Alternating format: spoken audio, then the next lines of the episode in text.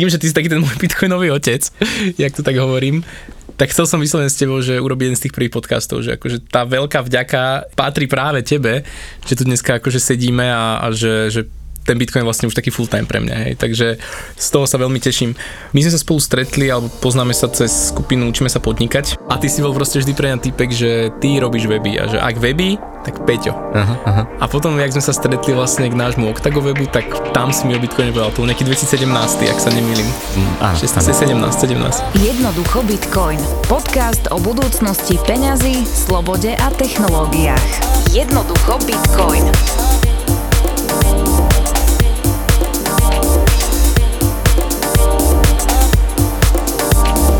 Čo vtedy pre teba ten Bitcoin, lebo to bolo tiež také čerstvé pre teba, ak sa nemýlim, nie? Že... Tak nejak koncom 2016 som, som sa tak akože viacej pohrúžil do Bitcoinu. Hej.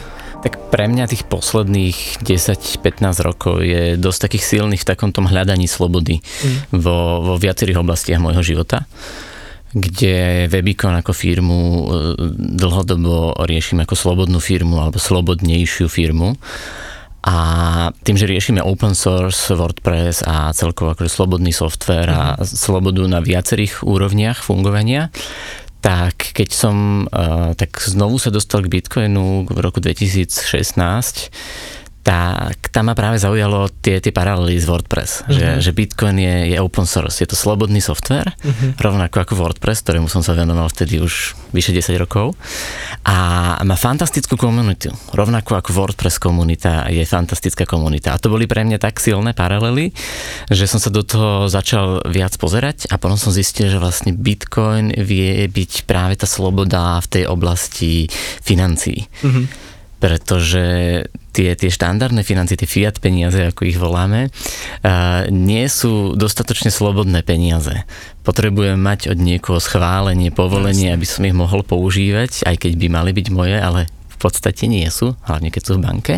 Tak toto sa mi veľmi páčilo na, na Bitcoine a celkovo na tom nastavení, že sú to peniaze, ktoré vytvorili ľudia pre ľudí a, a vedia fungovať úplne peer-to-peer bez akýchkoľvek... Vedia fungovať bez ľudí vlastne, bez nutnosti. No, hej. no, no. Hej, toto, a, toto, a na to si ma vlastne aj ty vtedy tak na to, že namotal, hej. Ja keď sa ty tak zamýšľam vždy do histórie, takže mňa veľmi fascinovalo práve, keď sme sa rozprávali, že čo ten Bitcoin vie umožniť akože vo svete pre mm-hmm. ľudí. Že nie, že, že, myslím, že sme sa skoro vôbec nebavili o cene, že kam to pôjde a teraz, že nejaké, nejaké také poklesy, nárasty, ale vyslovene sme sa bavili o tom, že čo, ako tá technológia môže umožniť. Presne. A ja si vtedy pamätám, že ten večer som prišiel domov a normálne, že, že som sa tak do toho zaril, že do tretej, do tej ráno som proste Bitcoin, Bitcoin, Bitcoin. To, to je, to je úplne, že fakt uh, sa to spomínam vo veľmi dobrom, že myslím, že aj Andreas Antonopoulos to spomínal, keď, keď sa ho pýtali, ako začal s Bitcoinom, že on dva týždne ani poriadne nespal, nejedol. To isté. To isté, no. A, a my sme inak dosť podobné nastavení, čo mm-hmm. sme spolu zistili, takže Takže sme to mali veľmi podobne. Prvé dva týždne naozaj, že noc, deň, všetko toto, že wow, to je aké, aké perfektné, aké no, super technológie, čo, čo všetko nám, nám to umožní v budúcnosti. Mm-hmm. A potom aj tie ďalšie týždne, som, aj vtedy som ti hovoril, že tak menej venujem Webiconu. Ja som potom aj kolegom vo Webicone povedal, že sorry chalani, teraz sa budem menej venovať akože biznisu a týmto veciam, lebo idem, to je tak zaujímavá oblasť, že sa jej proste musím venovať. A som potom najbližšie týždne, mesiace proste študoval, nasával a, a, a skúšal, experimentoval pretože pre mňa to bolo tak, tak, tak dôležitý objav a vidím tak, tak e, silné konsekvencie do budúcnosti o tých 5, 10, 15 ne. rokov, že, že bolo pre mňa nemožné sa nevenovať tejto technológii. Ja som vtedy, však to pamätáš, Octago riešil firmičku, kde pre poslucháčov stavíme workoutové ihriska a detské ihriska. A vtedy, ak prišiel do môjho života Bitcoin, ďaká tebe, tak ja som si tak zamýšľal, že že presne z hľadiska tej budúcnosti, kam speje svet, ako, ako vyzerajú vôbec financie globálne, že čo dôležitejšie by som mal riešiť ako toto. Mne to normálne až prišlo také, že až také nevyhnutné, vieš, uh-huh. že, mhm. že normálne proste, že čo iné okrem Bitcoinu, čo iné než Bitcoin, hej. Takže úplne podobne som to mal, že, že to, čo sa podľa mňa bude diať, a ty to asi vidíš tiež, alebo vnímaš, tak ten Bitcoin bude hrať obrovskú rolu že, že v tých najbližších rokoch. V tom. Určite, pre najbližšie 10 ročia. Ako ja som, keď som nad tým rozmýšľal, že čomu sa tak venovať, čo by malo taký možno najväčší impact e, z, toho pohľadu akože budúcnosti mojich detí, mm-hmm.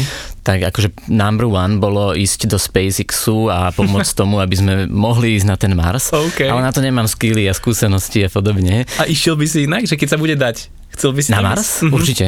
Áno? Hej, ako to je, to je jeden z mojich, z mojich snov, akože keď, wow. keď sa podarí a, a bude to akože dostatočne buď bezpečné, alebo aj tak, že možno ísť tam, ja neviem, na dôchodu, za jeden ale, možno za jeden bitcoin. Ale áno, akože ísť, na Mars je, ako, ja veľmi rád experimentujem a toto mm-hmm. je ultimátny experiment, no, ktorý, je, ktorý tam akože... To bude. je akože top experiment. Presne. Ja som sa o tom zbavil aj s mojou priateľkou, s Ditkou a raz som iba tak prišiel domov a ona normálne, že slúchatka v učiach, na posteli a pozerala nejaké videá. Ja sa pýtam, že čo pozeráš? A že pozerám, že noc výskumníkov a že live stream od nejakej vedkine, ktorá vyslovne robí túto Space Exploration a Mars a toto. A ona, že lásko, že chcem ísť na Mars, mi vraví. Mm-hmm. tak úplne sme sa tak namotali na to spolu, že fúha, že ak, ak vydá, tak by sme možno tiež išli normálne. Tak budeme sedieť vedľa seba v kúpečku. Dobre, ja som manželku na to ešte nepresvedčil, ale tak ešte máš čo robiť. Máš tak, čo tak, robiť. ale to ešte máme pekných aspoň 10-20 rokov. No a počuť, rovno, sme, načali sme SpaceX, a teda Elonová masková firma, tak ty si pre mňa aj taká inšpiratívna osoba z hľadiska elektromobility, lebo teda elektru sa venuješ dlho. A prvý raz sme odviezol v Tesle. Prvý raz mm. som vezol v Tesle, to bolo vlastne tiež znova s tebou. Bol to super zážitok. A tiež mi o tomto povedz, že vlastne, možno aj čo, čo bola tá inšpirácia, či znova mhm, nejaká taká tá mhm. sloboda, a čo si v tom objavil? Či je to teraz niečo pre teba vážnejšie, alebo stále len také hobby? Že ako to je teraz ty a Tesla? Tak u mňa všetky veci, ktorým sa venujem, nejakým spôsobom súvisia s tou, s tou slobodou a s tým takým oslobodzovaním sa. Mm-hmm. Čiže ako v tej fi- oblasti financií Bitcoin alebo v oblasti toho, aby eh, čo sa týka sloboda nejakých akože aj myšlienok, aj veľa vecí, ktoré sú u mňa nejakým spôsobom eh, dlhodobé dané nejaké, nejaké nastavenia. A takisto je možno sloboda z, z tej pohľadu budúcnosti, aby sme nemali obmedzené tie možnosti, čo sa týka aj, aj na tomto svete, aj také tie možno enviro, e, ekologické mm-hmm. témy, alebo čo, čo za ne necháme našim deťom a zároveň aj sloboda toho, že nepotrebujem nutne chodiť na čerpacie stanice, môžem mm-hmm. kdekoľvek natankovať túto mm-hmm. elektrickú energiu. Takže plus aj podporiť, podporiť celý, celý ten ten movement toho prechodu na elektrické auta na to, aby sme mali väčšiu šancu prežiť tu na Zemi, mm-hmm. aby sme mali dlhší čas na to, aby sme sa mohli odbackupovať na ten Mars.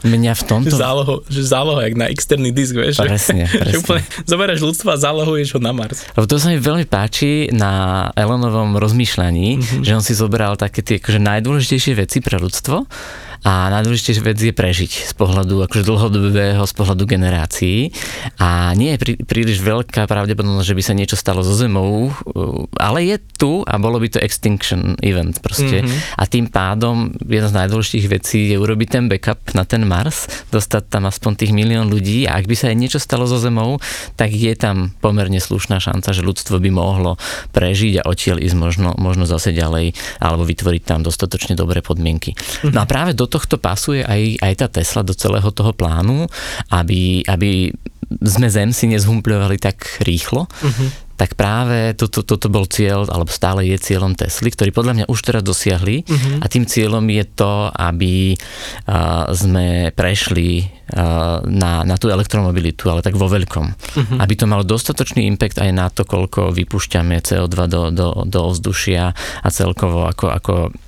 ako pracujeme s tými zdrojmi, ktoré tu máme, s tými fosílnymi palívami a podobne. A hej, pre mňa to bolo také, že podporím túto myšlienku a zároveň zase budem mať novú, novú hračku alebo zase, zase niečo nové v rámci toho, že ja, ja rád ako taký early adopter ano. experimentujem s tými novými technológiami a zistím, že ako sú použiteľné, ako nám vedia zase zjednodušiť alebo zlepšiť život uh-huh. do budúcnosti. Uh-huh. A mhm. toto je jednoznačne elektromobilita. A čo sa tak najviac naučil z tej Tesly, že ja si pamätám, keď sme spolu boli, tak ty si hovoril, že to je jak taký tablet na kolesách Určite. a že chodili ste stanovať na tom, že pre mňa mm-hmm. úplne fascinujúce veci, ktoré mi úplne otvorili, otvorili oči.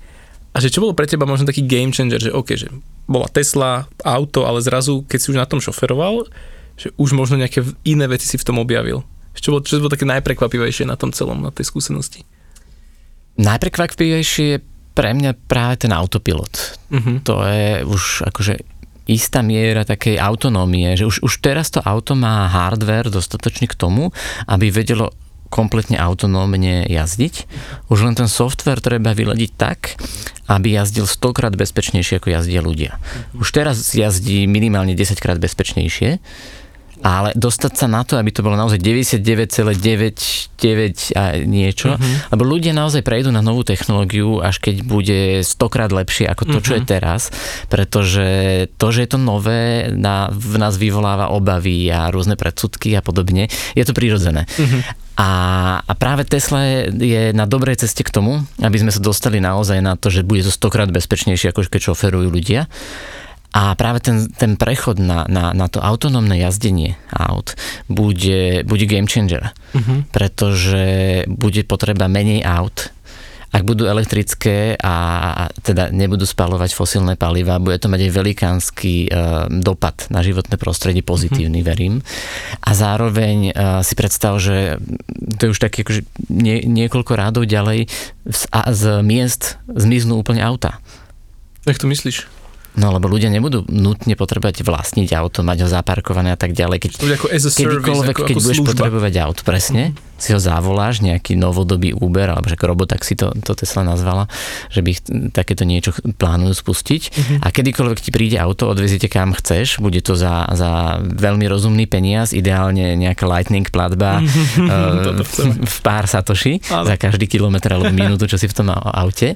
A, a tie auta nebudú, môcť, nemus, nebudú musieť zaberať ten verejný priestor, tým pádom tie mesta budú oveľa krajšie, verím, že zelenšie a tak ďalej. A toto bude ako veľký game changer aj v tom, že nebudeme my ľudia potrebovať e, zabíjať toľko veľa času šoferovaním. Presne. A v tom aute, proste budeme v aute, budeme niečo počúvať, pozerať, rozprávať sa a budeme zase slobodnejší a mať viac času pre seba. Úplne počuť, ja normálne, že ja nenávidím šoferovanie. To keď sa niekto opýta, ja, ja buď sedím vzadu a spím, to je pre nás najlepšie, že úplný teleport, hej, mm-hmm. ja to volám, že teleport, že sadnem do auta, zaspím, zobudím sa kde treba a hotovo.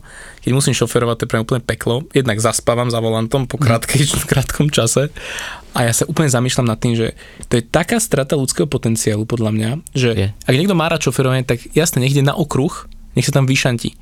Ale dve a tri alebo tri hodiny, x hodín sedieť, čučať a byť 100% fokusovaný a keď už teraz vieš, že tie auta to robia lepšie, ten, ten proste ten systém typu Tesla, ten mm-hmm. autopilot, že už je efektívnejší ako ty, Presne. tak mi to príde, že to je také zabíjanie toho, čo by ľudia mohli tvoriť, kreovať, že to je neskutočné. Že my sa podľa mňa spätne o x desiatok rokov na to pozrieme, že ty vole, že keby ľudia vtedy mali ten potenciál odomknutý a robili iné veci, tak by sme boli úplne inde. Hej. Ale je to nejaká cesta samozrejme k tomu. Ale tiež vždy, keď sadnem za volant, tak akože moja myšlienka k tomuto, že už nech to je tam a už nech môžem spať alebo sa rozprávať počas Ale cesty. O, ono je to už tu. Akurát to ešte väčšina... Nie je rovnomerne distribuované. Ako tak, tak, tak, že budúcnosť je už tu, len nie je rovnomerne distribuovaná. Tak. A práve v tej Tesle zažívam tú budúcnosť vždy, vždy keď v nej idem, no. pretože mňa osobne baví šoferovanie, keď je zábavné, ale to je tak koľko? 5-10% toho všetkého jazdenia. A všetok ostatný čas, vždy keď sa nudím pri tom šoferovaní, zapnem autopilot. Mm-hmm a to je výborné, pretože ten autopilot mi šetrí veľmi veľa také tej mentálnej energie. Nepotrebujem dávať až tak veľmi pozor a viem, že to auto reaguje bezpečnejšie a lepšie, rýchlejšie ako ja. Na druhú stranu, áno, je to nová technológia, stále ešte musím, musím na to dohliadať a občas, občas zakročiť, aj keď je toho čoraz menej, ono sa učí časom, čo je výborné, ale hlavne akože, že ja viem, dve tretiny všetkého jazdenia, ktoré teraz jazdím, ide ten autopilot. Mm-hmm. A tým pádom ja sa môžem sústrediť na počúvanie nejakého podcastu, hudbu, rozprávať sa s niekým, všímať si tú prírodu naokolo mm-hmm.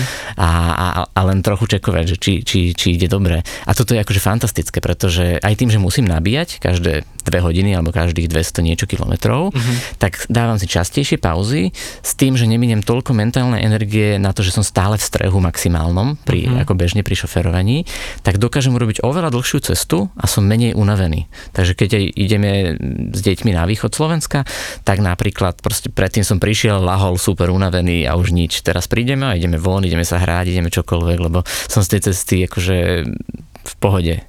Mm-hmm. To je bombové. To je presne toto je, toto je to, čo budem, akože hľadám od cestovania, že, že brať to ako formu aj relaxu a nie, že musím byť 100% fokusovaný, lebo inak proste ma vykotí niekde. Hej. Tak toto je, toto je bomba. No ja si pamätám, keď, keď sme išli a ty si pustil volant, že mám autopilota, tak ja taký stres, že čo sa bude diať, že či, či naozaj zabočí a či neskončím po zvodidle. Ale bolo to fascinujúce, jak normálne presne si videl, že na tom displejku aj, aj semafor dokonca, aké auto ide vedľa, to bolo úplne že brutál.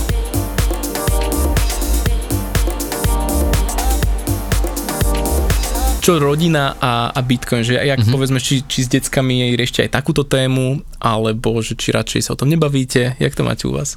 No, keďže som presvedčený, že, že Bitcoin, alebo teda lepšie peniaze sú veľmi dôležité a v budúcnosti budú ešte viac dôležité, tak vzdelávam deti aj v tejto oblasti samozrejme. A už e, nejaké 2-3 roky, alebo no, takú nejakú dobu dávam deťom vreckové bitcoiny. Oh, Ale teda dávam im na výber. Nech si slobodne vyberú, Aha. či to chcú v, v bitcoine, alebo v eurách, uh-huh. alebo prípadne v nejakej inej kryptomene, alebo uh-huh. Lightning, teraz som ich uh, toto začal trošku učiť a tak. Takže som rád, že častokrát, alebo väčšinou si vyberú práve, práve bitcoin, uh-huh. čo, je, čo je super, lebo takto si aj oni vedia sporiť a tým, že aj vidia dlhodobo, áno, tá cena kolíže hore dolu. Jak na to reagujú, to ma tak tak zaujíma, lebo to, to dieťa možno ešte ne, nepozná tie všetky koncepty a, Nepozná. a nevidí teraz, že, že áno, že dlhodobo je tam nejaká tendencia. Že ako reaguje možno ten tvoj syn na to, že OK, teraz Bitcoin dropne o 50% a čo on potom, že... Vtedy chce, aby dostal uh, to vreckové Bitcoiny samozrejme. Naozaj? No. Tak to je úplne super. Toto sa pýta, že, že, že táto, je Bitcoin hore alebo dolu? Mhm. keď má dostať vreckové, presne. Čiže keď je dolu, tak eh, chce Bitcoin, aby ho mal viac. Presne, presne. Tak to je úplne to, to, Toto už pochopil. Wow. A teraz po nejakom čase už sme zistili, že aha, tak v tej mobilnej peňaženke má nejakú sumu. Bolo by dobre to dať eh, do nejakej cold storage, do nejakej hardwareovej mm-hmm. peňaženky, tak som mu, som mu predal staršiu hardwareovú peňaženku, ktorú som predtým používal, pretože vždy, keď aj nejaký mobil alebo tablet alebo nejaký nejaké zariadenie chcú, mm-hmm. tak uh, dám im akože nejakú zľavu z trhovej ceny, mm-hmm. ale, ale chcem, aby si to kúpili, aby tam mali ten skin in the game, aby tam mali tú zodpovednosť za to zariadenie a aj to, že je to moje zariadenie a narábam s ním zodpovednejšie a podobne. No, tak takto... Ty učíš ich vlastne takému reálnemu svetu, jak to bude, lebo tiež som sa s niekým rozprával o tej výchove detí a takisto to robí, že keby tým deťom presne, že predá niečo, že učí ich trošku nazvem to, že tomu kapitalizmu alebo tomu reálnemu svetu, jak to, jak to chodí. A, a samozrejme za zľavu alebo a tak ďalej, ale mne sa strašne páči toto, že tá výchova cez to, že to dieťa nedostane len tak. Hej? Presne. A myslím, že tvoje, tvoje detská aj chodia do nejakej takej školy, kde, ktorá trošku inak, akoby pokrokovejšie rieši tieto veci. Mm-hmm. Chodia do, do súkromnej školy Narnia. Mm-hmm a preberajú tam učivo to, čo je akože povinné, lebo na Slovensku sa nedá učiť niečo iné ako to, čo je predpísané štátnym vzdelávacím programom. Ale čo sa mi tam veľmi páči, že na prvom mieste je tam hlavne, hlavne tie hodnoty mm. a také tie, tie skily do života aby sme vedeli spolu komunikovať, mm, aby sme vedeli vyjadriť, čo sa nám páči, čo sa nám nepáči, aby sme vedeli spolupracovať, aby sme získali nejaké tie hodnoty do života, mm-hmm. ktoré, ktoré vieme potom aj komunikovať, vieme ich žiť, aby, aby, aby pracovali na sebe, že majú tam normálne aj osobný rozvoj a, a podobne, že si dajú cieľ, že tento pol rok, tento rok sa chcem zlepšiť v tejto oblasti, lebo tu som slabší, alebo toto by mi výrazne pomohlo uh-huh. a priebežne tam majú aj advisory, akože také stretnutia a rozprávajú sa o tom, keď nejaký problém problém, tak to spolu riešia.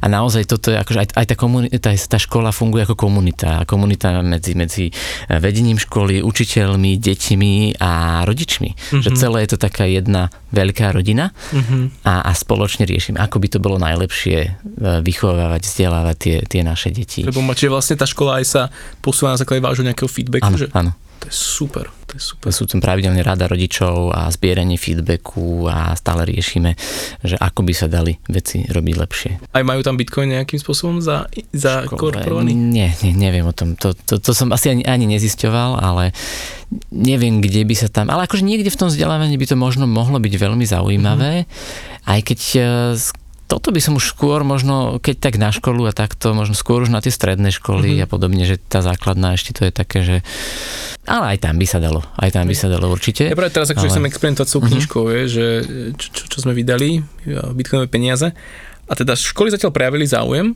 ale reálne v praxi to uvidíme od septembra, september, október, že keď to vzdelávanie bude prebiehať.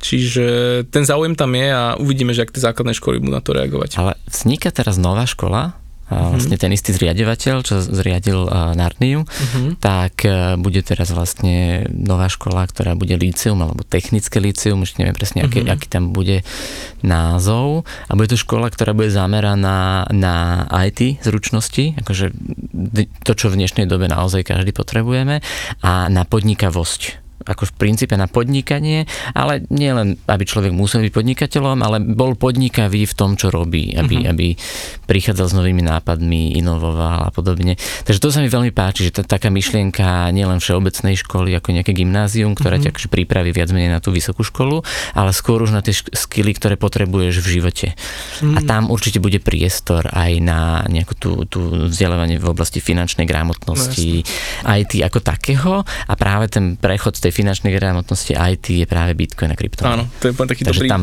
tam bude prienik týchto dvoch. A to bude stredná škola? Stredná škola. Je už k tomu nejaký web, alebo vieme si k tomu niečo pozrieť? Myslím, že liceum.sk. Liceum.sk. Ty teraz celkom dosť cestuješ. Ak sme sa nedávno mm-hmm. stretli, tak si sa vrátil zo zahraničia, celkom z ďalekého zahraničia. Tak uh, jak to máš teraz, že akože cestuješ, lebo ako oddych, alebo hľadáš nejaké alternatívy možno aj, že kde by si fungoval neskôr, že, že ako to máš cestovaním teraz? V podstate ako všetko, čo robím, u mňa tá, tá centrálna téma je sloboda. Mm-hmm. A to je aj to, čo robím, či už voľnočasovo, akože biznis a aj teraz to cestovanie. Pre mňa je to momentálne také hľadanie, hľadanie miesta, ľudí, komunít, kde by bolo zaujímavé buď nejakú časť roka a bývať, fungovať, alebo aj dlhodobo. Mhm. Však nájdem miesto, ktoré bude lepšie miesto na život, kde, kde ten život bude naozaj slobodnejší, kde bude menej obmedzení, alebo teda viac možností, uh-huh tak e, toto je nejaká taká, taká moja misia toho, toho cestovania momentálne. Uh-huh. A kam sa pozeráš? Čo sú také tie krajiny, kde tá sloboda je na vyššej úrovni než tu? Toto ešte neviem úplne, úplne vyhodnotiť, zatiaľ mám také akože otvorené oči uh-huh. a zaujímajú ma tie krajiny, ktoré som niečo o tom počul, že mohol by tam byť život o niečo slobodnejší, možno o niečo, o niečo lepší. Uh-huh. Takže skôr týmto smerom sa pozerám z toho, čo som zatiaľ počul a snažím sa to buď potvrdiť alebo vyvrátiť a zistiť, že čo v tých krajinách je zaujímavé, čo, čo v tých komunitách a podobne. Uh-huh. Ale pre mňa momentálne veľmi zaujímavá je práve tá, tá časť, e, ktorá vychádza akože e, Latinská Amerika a, a celkovo tie miesta, kde sa rozpráva španielsky. Takže sa učíš španielčinu teraz? Učím, učím sa španielčinu, oh, aj keď ide to pomaly. Aj keď teraz, keď som bol v Španielsku, tak už som dokázal akože v reštaurácii kompletne po španielsky si objednať, odpovedaním zaplatiť. Takže lepší sa to, ale ešte to nie je na takúto konverzáciu, ako my tu vedieme, to podľa mňa ešte chvíľku potrvá. Mm-hmm. Ale akože hej, hľadám príležitosti, kde by som, kde by som aj vlastne použil tú španielčinu v praxi. A zároveň um, tá Latinská Amerika alebo Južná Amerika je miesto, kde už je to podľa mňa dostatočne akože rozvinuté a začína to byť aj dostatočne bezpečné. Mm-hmm. A minimálne teda niektoré krajiny a zároveň ešte to nie je také preregulované a, a také, také, že čo mi trochu vadí na Európskej únii, ale nie trochu, ale dosť, že zo dňa na deň vznikajú nové a nové vyhlášky, zákony, nariadenia, príkazy a toľko veci, že keď chceš tu podnikať a, a, a žiť, tak už nemáš čas ani nič iné robiť, len toto sledovať. A aj to, kto nemá šancu všetko sledovať a všetko dodržiavať. Tam jedného full-time človeka môžeš za, zamestnať na to, aby ti čekoval, Presne. čo porušuješ, čo, čo možno porušíš, čo nepo, no, proste je to šialené fakt. Ja chcem, ja chcem tvoriť, ja chcem niečo, niečo, niečím pomáhať ostatným ľuďom a aj teda sebe, alebo ľuďom okolo mňa a nechcem mať povinnosť si pýtať na každú každú jednu vec, ktorú ma napadne urobiť, si pýtať povolenie od niekoho. A toto je práve niečo, čo sa podľa mňa dlhodobo zhoršuje v západnom svete a v Európskej únie určite, kde máme čoraz viac tých, tých regulácií, čo v niektoré veci síce zastabilizuje, na druhú stranu nám uberá tých možností a v konečnom dôsledku slobody. Takže tu tak. vnímam, že, že zatiaľ, zatiaľ mi, sa mi to tak javí, že tá Južná Amerika je tam možné viesť slobodnejší život. Mm-hmm. Ale nemám to ešte potvrdené, je to len akože hypotéza a, a chcem si hovoriť, chcem zistiť, ako, akí sú tam ľudia, aké je tam komunita, mm-hmm. ako sú tam nastavení a tak. No ja som počul práve od ľudí, čo tam cestovali, že akože super. Že naozaj príjemný, jednak ja mám blízko k Latinskej Amerike tým, že tancujem latino, Mhm, mm-hmm. takže pre mňa to je ešte aj tento druhý rozmer. Aj rozprávaš španielsky? Vieš, čo nerozprávam. Akože toto ma ešte hnevá, že mal som pokusy naučiť sa Mhm, španielčinu, išiel som x týždňov, x mesiacov, ale ako náhle tam nežijem a nemám, nepoužívam to na dennej báze, tak, tak. keby vždy niečo iné prišlo dôležitejšie a, a vyprchalo to. Presne. A takisto som to mal s francúzštinou. Pokiaľ som bol v Bruseli a mal som ju na dennej báze, tak som sa naučil tiež tak polokonverzačne už fungovať. Jak som sa vrátil sem, úplne som zabudol všetko viac menej. So španielčinou vlastne to isté. A, ale hnevá ma to, lebo aj keď tie pesničky vieš, tancujú na to počúvam, tak Mm. chcel by som si to vedieť preložiť. Že o čom spievajú? Presne, lebo potom sa mi stáva to, napríklad sestra mi to minulé vravela, že, že ja som minulé tak sedela na party a hrali pesničku a vlastne ten text, že bol úplne taký, taký smutný, taký, taký zlomené srdce, vieš, chlap tam spieval. Ale ľudia sa tam vieš, tešili a teraz, že žúrka, žúrka.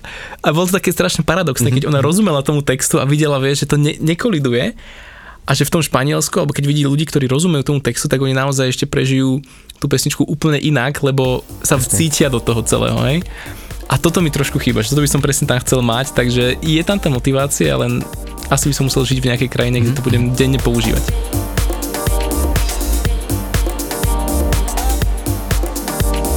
Čo teraz napríklad v rámci Bitcoinu ty riešiš? Lebo viem, že my sme dosť riešili aj trading spolu, mm-hmm. ešte v tých, v tých rokoch veľmi dávno.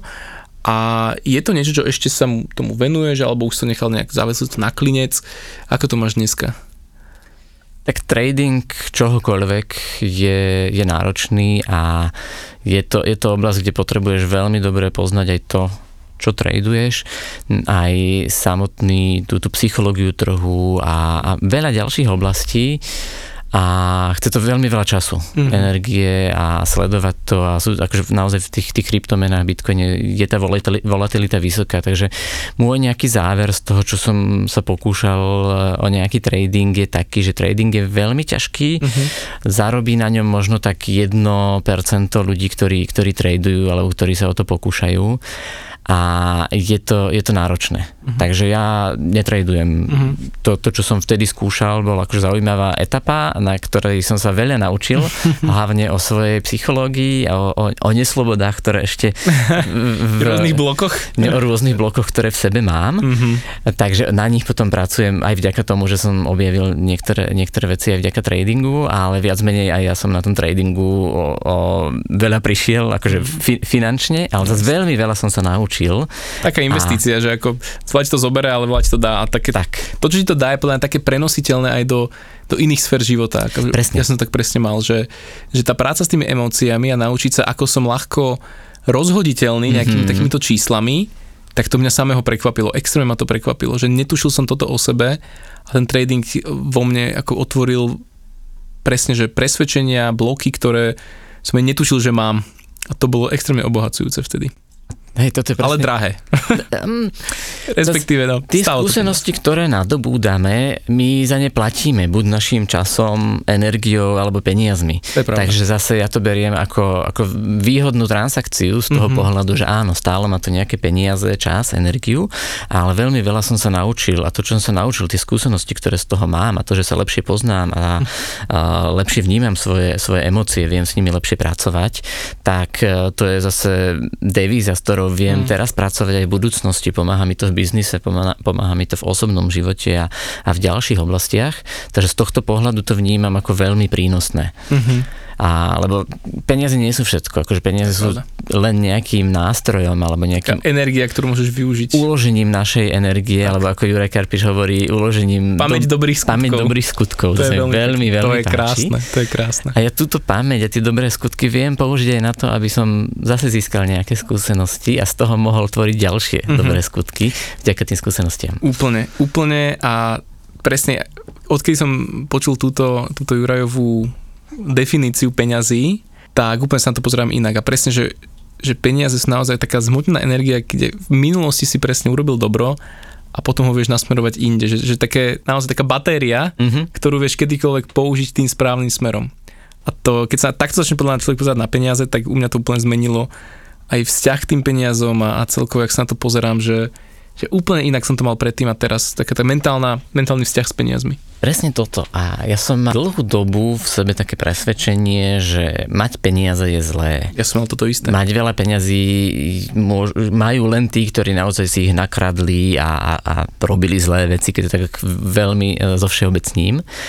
A, a tým pádom som robil všetko preto, aby som tie peniaze nemal mm-hmm. podvedome. Mm-hmm. A niekde v roku 2016, ako sme tak e, mali takú mastermind skupinku a, a riešili ako osobný rozvoj a tiež aké máme v sebe nejaké nastavenia, bloky a podobne, som si v, ne, v nejakom momente uvedomil, že mám takýto blok, čo sa týka peňazí, čo sa týka akože vnímania a, a to bolo asi niečo naučené, či už z rodiny, zo školy, z niečoho.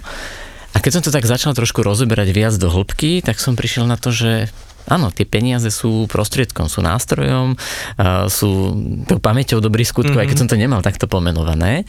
A zistil som, že vďaka peniazom potom viem urobiť ešte oveľa viac, viac tých dobrých skutkov. Keď som si zmenil toto nastavenie v hlave, keď som sa oslobodil od, od tej nesprávnej premisy, ktorú som predtým mal, z môjho pohľadu nesprávnej, tak uh, vtedy som objavil Bitcoin. Mm-hmm. Takže ono to podľa mňa tak aj dosť súvisí.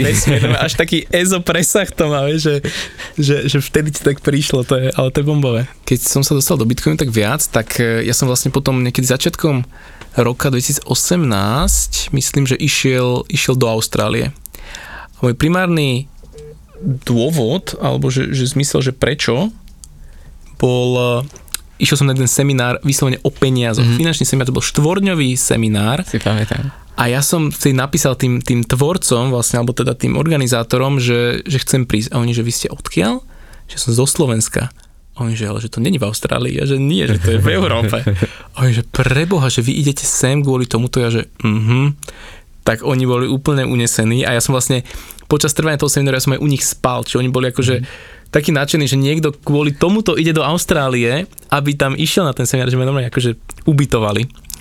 To boli 4 dní o tom, že, že som sa veľmi hlboko rýpal v sebe na ohľadom tých presvedčení o peniazoch. Toľko vecí, ktoré aj tam som zistil, že mám v sebe, že to bolo neuveriteľné. Napríklad, pamätám si jednu hru, to bola taká úplne, že, že, že basic, basic hra a mali sme si, že mali, mali sme si doniesť hotovosť. A každý akože koľko má, 100 dolárov, 200, že tie, tie, tie austrálske. A teraz bol tam ten facilitátor, ten mentor alebo ten coach a on hovoril, že dobre, že teraz dáme všetci peniaze nad hlavu, budeme nimi mávať a budeme teraz, že kričať, že pás, akože posun ďalej. Tak boli sme v takej grupe, bolo som asi 30 a tak sme mávali a teraz akože sme si mali, že zobrať peniaze, niekomu dať a teraz mm-hmm. celé to bolo také, že mával si peniazmi, niekto ti niekedy zobral z ruky, potom ty si zobral, ty si niekomu dal, takéto. Mm-hmm. A mhm, trvalo mhm. to asi, že 3 minúty a on potom, že dobre stačí a koniec. A sadli sme si. A teraz, Aha. čo bude ďalej? A on, že, že nič, že teraz akože odchádzate s nejakými peniazmi. A my, že a teraz normálne, a boli tam ľudia, ktorí, že doniesli 300 dolárov, odchádzali Aha. s piatimi. Áno. A ďalší, ďalší tam boli, ktorí doniesli stovku a odchádzali s tisíckou. Mm-hmm. A on, a teraz ľudia, že teda, že tak si vymeníme naspäť. A on, že ne, že to je koniec, že, že toto sú už vaše peniaze. Okay. A zrazu celý ďalší deň, alebo to bolo ráno a celé do obedia, a po obede sme riešili vyslovene debriefing tej hry mm-hmm. a úplne tam vyšlo to, že presne tí ľudia, ktorí odchádzali s najväčším množstvom, tak to boli ľudia, ktorí mali najväčšie biznisy tam, mm-hmm. ktorí mali realitné kancelárie, proste, že naozaj k tým tie peniaze, oni mali úplne iný vzťah k peniazom a ja som odchádzal s tými 5 dolármi. Mm-hmm. A ja som bol presne ten, a úplne som na sebe uvedomil, že ja som strašne rád sa zbavoval peniazy, alebo som ich posúval ďalej, ale bolo mi nekomfortné akoby si vypýtať a ohodnotiť svoju robotu. Poč- a to bolo normálne, tam sa niektorí ľudia normálne rozplakali, na, to úplne, že tam boli extrémne emočne to bolo celé, ten, ten, ten seminár. A, a ľudia povedali, že, ty, že toto je presne môj život, že to sa mi presne deje v živote. Presne som si vtedy uvedomil, že som mal brutálne veľa blokov mm-hmm. ohľadom peňazí, ktoré samozrejme pochádzali akoby z nejakého nastavenia z rodiny. Tiež si pamätám doma, že sa hovorilo, že teda áno, tí bohatí to sú tí častokrát tí zlí, ktorí Aj. si nakradli v 90 rokoch a tak ďalej, vexláci, hentaky. A, a pamätám, že ne, nebol nejaký, my sa o, o peniazoch sa v rodine skoro vôbec nebavili, vie, že bolo také tabu vedieť, koľko ocino zarába, vie, že to bolo ano, také, ano. že to o tom sa moc nehovorí. Že to by sme povedali škola, to, to sa nerobí. Presne aj z tých blokov a z toho všetkého, aj vďaka Bitcoinu a tomu, že ak som začal meniť svoje presvedčenia, tak potom aj biznisu sa začalo viacej dariť. To je, to je akože tak prirodzene, že, mm-hmm. že vedeli sme potom lepšie ohodnotiť našu prácu no, a, a tvoriť také služby, kde naozaj tvoríme pridanú hodnotu, mm. kde, kde ju vedia oceniť zákazníci. Úplne, úplne. Ja tiež som potreboval normálne aj, mal som kouča takého že finančného posledný nejaký rok, pol rok. On mi vlastne pomohol aj pri mojich konzultáciách keby zvýšiť to, čo si pýtam, lebo mi pomohol vidieť akoby tú hodnotu z úplne iného uhla. Mm. Hej, že mne bolo veľmi nekomfortné si už 50 eur za hodinu vypýtať čo, čo vlastne bolo, že Ježiš Mária, že to, to nie, ja toľko nie som hodný, ale keď som si to potom rozmenil na drobné a čo, ako tým ľuďom pomôžem a tak ďalej, tak zrazu akože dvojnásobok bol úplne v pohode a ten klient vidí ten rozdiel a, teda, a, a hlavne čo bolo dôležité, že pre mňa to vlastne si uvedomiť, že pre mňa tú cenu nejak si vnútorne uvedomiť, že áno, že toto je tá moja hodnota a vtedy, vtedy to začalo fungovať. Takže to je, je to neskutočné, ako to funguje. Že či, či už za peniaze, alebo podľa mňa aj vo vzťahu je, že všade. Presne že, že najskôr musíš ten nejaký blok rozlomiť a potom sa začnú, začnú diať doslova, že ako v úzokách zázraky, hej?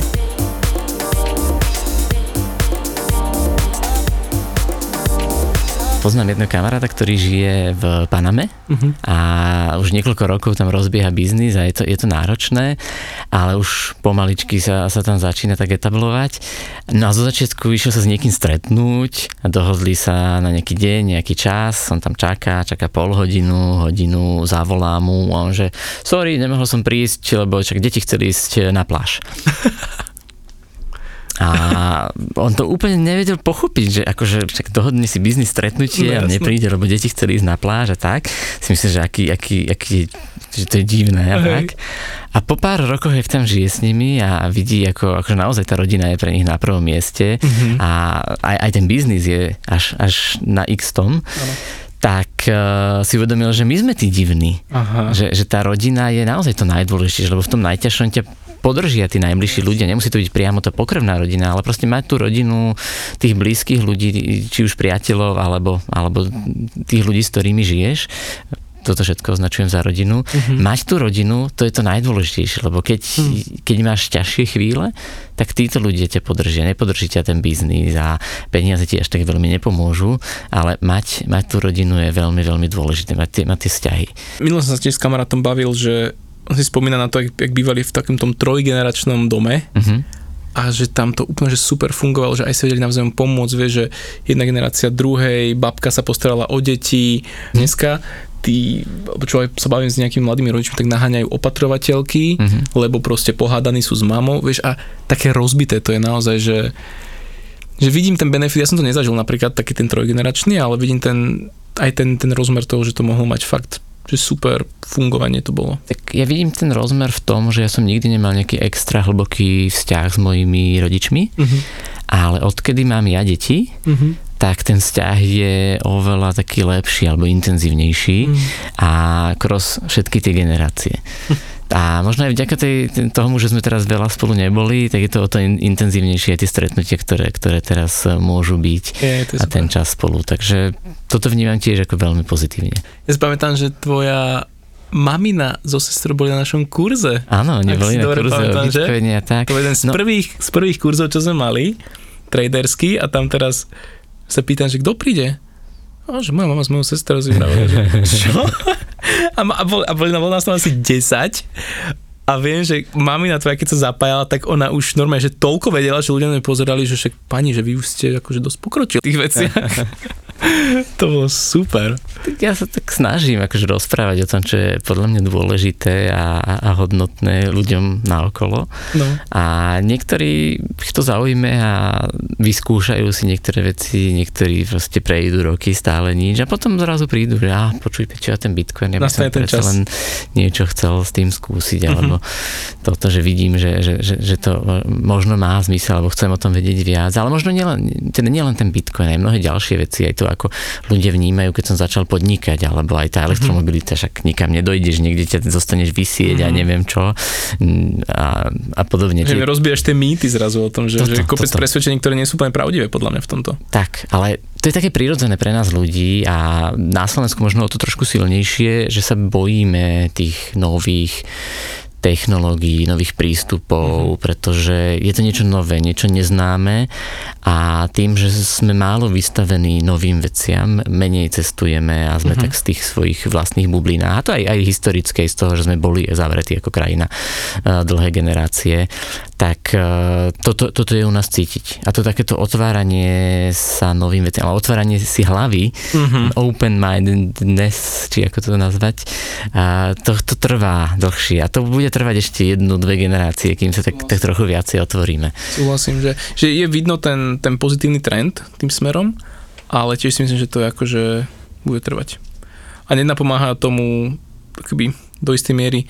Je keby ten internet alebo tá informačný, ten informačný pretlak tomu na jednej strane pomáha, že vieš si vybrať, vieš nájsť čokoľvek, ale zároveň strašne ťažko rozhoduješ sa, že, že akým informáciám veriť a z čoho čerpať zdroje. Toto je teraz Toto veľmi... aktuálne vnímam ako, že dosť pálčivú tému spoločnosti a podľa korona tak celkovo ako otvorila, uh-huh. že, že zrazu vidieť, že wow. To je podľa mňa extrémne dôležité začať pracovať s tým, a, že ako berieme tie informácie, ako ich nasávame alebo mm-hmm. konzumujeme a čo s nimi ďalej robíme. Že, že nie len ich uh, rovno akceptovať a preberať, mm-hmm. ale rozmýšľať nad nimi. Kriticky rozmýšľať. No, a toto je niečo, čo, sa, čo, čo úplne chýba na školách. Lebo štandardne je to tak, že, že drž hubu a krok a mm-hmm, proste mm-hmm. počúvaj to, čo hovorí učiteľ. A to Zopakuj, rovno, čo bolo povedané a Zopakuj a, a všetko. No. A to, čo je podľa mňa najdôležitejšie k nám do škôl priniesť a toto bude musieť byť súčasťou nejakej veľkej reformy eh, školského systému, aby eh, vedeli deti pracovať s tými informáciami, aby vedeli čítať s porozumením a s tými informáciami naďalej ich spochybňovať a, a, a kriticky myslieť. Že nielen to zobrať, ale aj, že je to, nie je to pravda, ako zistím, či to je pravda. A keď aj som presvedčený o nejakom názore a niekto o nejakom inom, tak nie spolu bojovať, ale viesť mm-hmm. takú tú diskusiu, v ktorej ja poviem moje argumenty, vypočujem si tie druhé mm-hmm. argumenty a mám možnosť zmeniť svoj názor, mm-hmm. ak sa mi budú zdať tie argumenty druhej strany uh, dostatočne, dostatočne dobré, presvedčivé a tak mm-hmm. ďalej. To, čo je momentálne v spoločnosti, čo vnímam ako, ako nebezpečné, je práve to polarizovanie a to, že, že ľudia len sa utvrdzujú v tom svojom názore a nie sú nejakým spôsobom ochotní si ani len vypočuť tú druhú stranu. No. A v hardcore aj to, že vlastne na tom Facebooku, keď som minulé niekoho Facebook som iba tak videl, že tam mal na telefóne, tak keď vidíš, že aké odlišné informácie mm-hmm. na tej svojej nástenke vidí a bere to, že takto to je všade, tak to je úplný hardcore. Že ja si nečudujem tým, nazvem to antivaxerom, že proste idú si v tej svojej vlne, lebo všade to tam vidia, hej, že všade tie články sa zdieľajú, im to príde, že takto to je v tom okolitom svete, ale pritom vidia iba nejaký svoj výsek mm-hmm. toho, čo ich najviac zaujíma, na čo najviac reagujú, lebo vlastne ten Facebook to je biznis s pozornosťou a čím ju lepšie zachytíš, čím viac komentárov, lajkov bude, tak tým pre nich lepšie. Takže je to hardcore. A v tomto sa mi tak páči celkom aj akože bitcoinová komunita vo všeobecnosti, že, že tam je to tak na tú, na tú pravdu zamerané, že keby ľudia sú tam niekedy až moc kritickí, mm-hmm. ale keby ne, nenechajú prejsť nejakému očividnému bullshitu. Že, že vnímam to aj na tom Twitteri, aká je tade, že niektor, niektoré veci sú už extrém, ale niektoré, že, že veľmi idú po faktoch, veľmi idú po štúdiách, veľa z nich ide naozaj hardcore dáta a keď niekto nejak, niečo chce akože pretlačiť nejaký očividný podvod alebo zamlžiť tie fakty, tak tá komunita ťa zožere úplne. Že akoby mne sa že v tom Bitcoine to akoby neprejde častokrát. Ako tam sa mi, zase, občas je tam trošku do extrému tá, táto súhlasím, čas, súhlasím. ale čo sa mi veľmi páči, jedno z takých základných sloganov v rámci Bitcoin don't sveta, trust don't trust, verify. Tak, presne. A toto v tom pretlaku všetkých informácií eh, na internete je extrémne dôležité. Bohužiaľ na to není čas častokrát. Nie na to čas. Toto je ten problém, je ale je to... proste kriticky to zhodnotiť mm-hmm.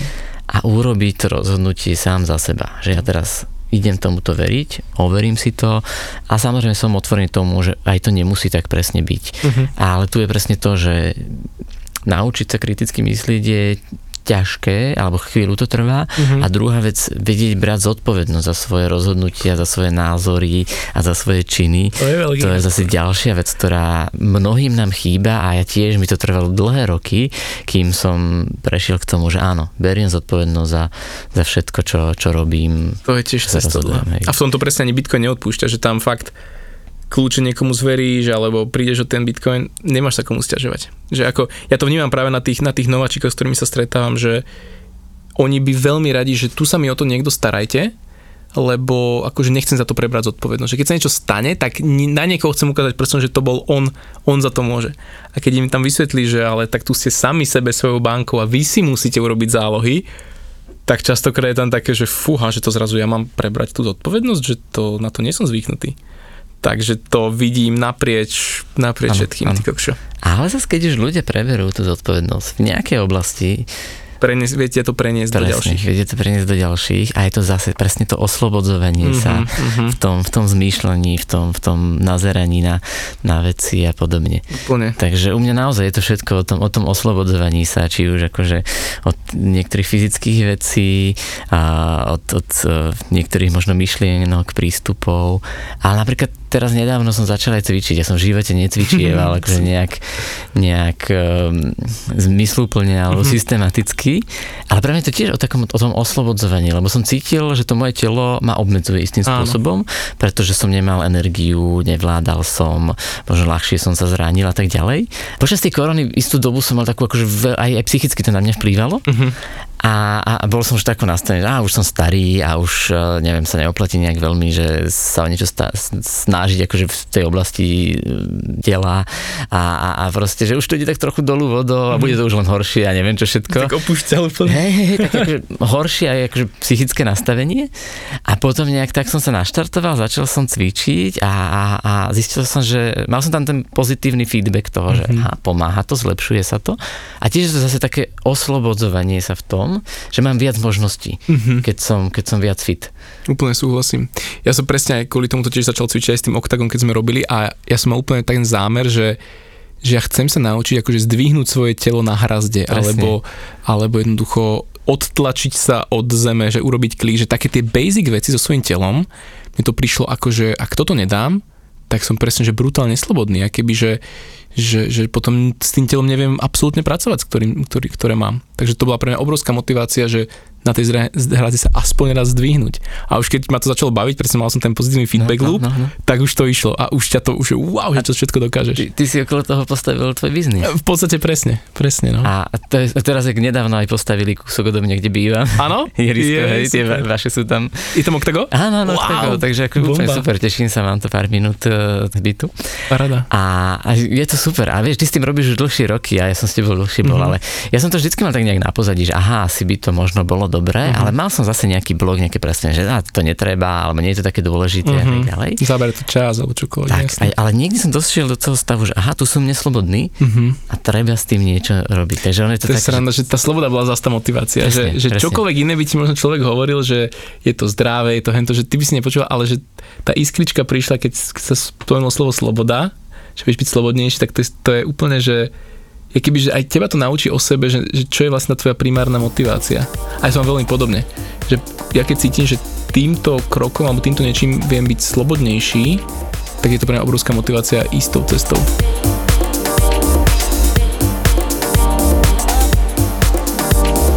Prvá otázka je, že čo pre teba znamená Bitcoin? Sú to slobodné peniaze, ktoré mi umožňujú uchovať tú pamäť dobrých skutkov, uchovať si tú hodnotu, ktorú vyprodukujem pre ďalšie roky, 10 ročia, prípadne generácie. Čo považuješ za najväčšiu výzvu ľudstva v najbližších rokoch? Podľa mňa to odbackupovanie alebo to, aby sme prežili ako, ako, ako ľudstvo, ako, ako ľudský druh Mhm. cross e, stáročia. Mhm. Čiže ten backup, možno ten Mars ďalej. Backup Mars, e, správať sa tak, aby sme si nezničili, nezničili Zem ako zatiaľ najlepšie miesto na život pre nás. Mhm. Toto. A, a to chce naozaj tú zmenu zmýšľania k tomu, aby sme brali zodpovednosť za to, čo robíme. Čo by si odporúčil nováčikom v Bitcoine? Učte sa, učte sa, učte sa, akože vzdelávajte, naozaj experimentujte sa s tým, tými textov technológiou, s tými prístupmi, nebojte sa rozbíjať niektoré vaše presvedčenia pretože naozaj je to niečo úplne nové, je to cross toľko oblastí, nielen financie, ale aj mhm. psychológia, aj game teória, neviem čo všetko ešte ďalšie, že chce to veľmi veľa času eh, a energie sa tomu venovať ale keď to objavíte, tak bude to podľa mňa jeden z najdôležitejších podľa mňa skillov alebo teda tých, tých, tých takých vedomostí, ktoré, ktoré vám môžu zachrániť veľa vašej hodnoty, ktorú vyprodukujete mm-hmm. do budúcnosti. Krásne povedané, Peťo. Jednoducho Bitcoin. Podcast o budúcnosti peňazí, slobode a technológiách. Jednoducho Bitcoin.